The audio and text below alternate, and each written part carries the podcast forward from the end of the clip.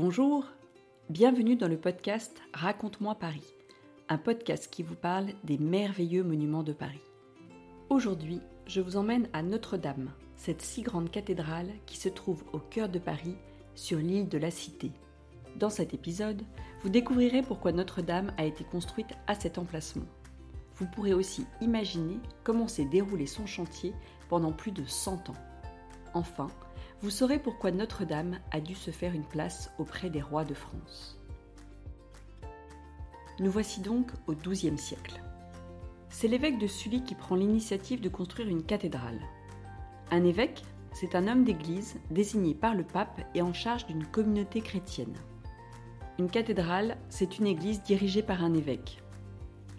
Paris compte alors 25 000 habitants et est en pleine croissance. La première pierre de la cathédrale fut posée en 1163 en présence du roi. Et pourquoi est-ce que Notre-Dame a été construite à cet emplacement ? Au départ, le centre de Paris, appelé alors Lutèce, se trouvait sur la rive gauche de la Seine. Mais avec les menaces d'attaque ennemies au IVe siècle, il y eut un mouvement vers cette petite île qui a été fortifiée et dont le passage était contrôlé par 2 ponts. Une première église y a été édifiée dans un espace appartenant aux chanoines. Les chanoines, ce sont des religieux. La cathédrale s'est donc construite en même temps que cette petite cité, et cette île s'appelle d'ailleurs l'île de la Cité. Cette construction dura plus d'un siècle avec des périodes d'arrêt, surtout lorsqu'on manquait de financement pour faire avancer le chantier. Pour bâtir cet immense édifice, il fallait beaucoup de matériaux et en premier lieu de la pierre, beaucoup de pierre. C'est de la pierre calcaire qui était utilisée. Elle était extraite non loin de Paris. Également, ont été réutilisées les anciennes pierres de l'église en ruine située proche de la cathédrale. Pour la charpente, on acheminait du bois de chêne qui se trouvait en majorité dans le nord de la France. Du bois de chêne car il y en avait beaucoup et parce que c'est un matériau dur et résistant. Il arrivait par bateau sur la Seine, ce qui permettait de ne pas faire porter ses charges très lourdes à des chevaux ou même à des hommes.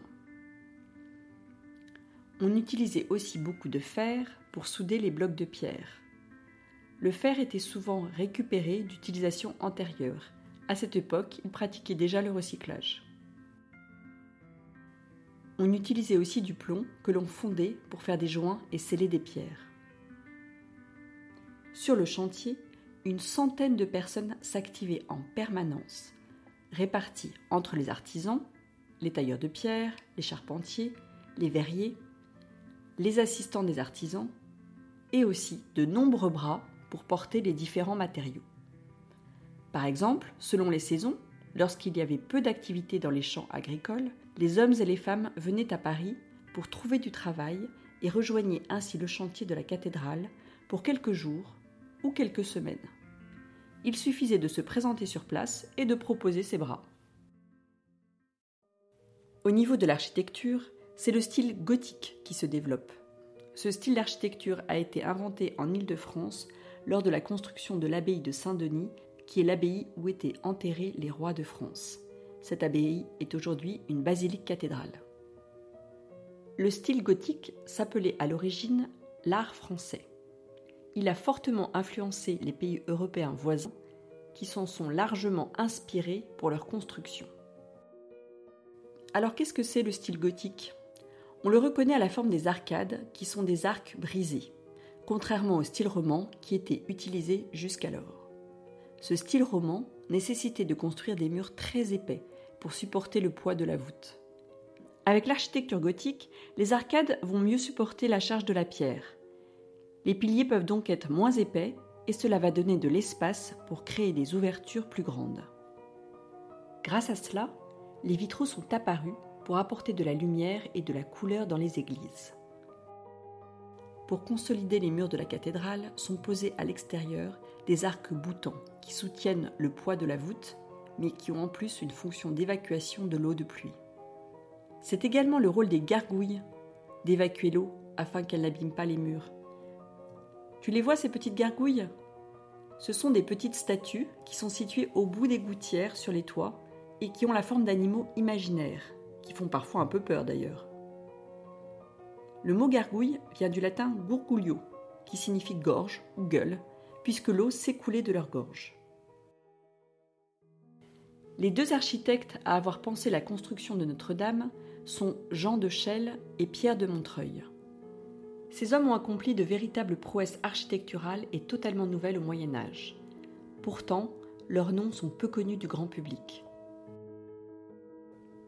À cette époque, la façade de la cathédrale était très colorée, car les statues étaient peintes.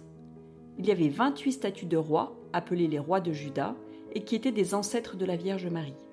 Ces rois sont vite devenus aux yeux du peuple la représentation des rois de France. Il y avait également une grande rosace avec des vitraux colorés.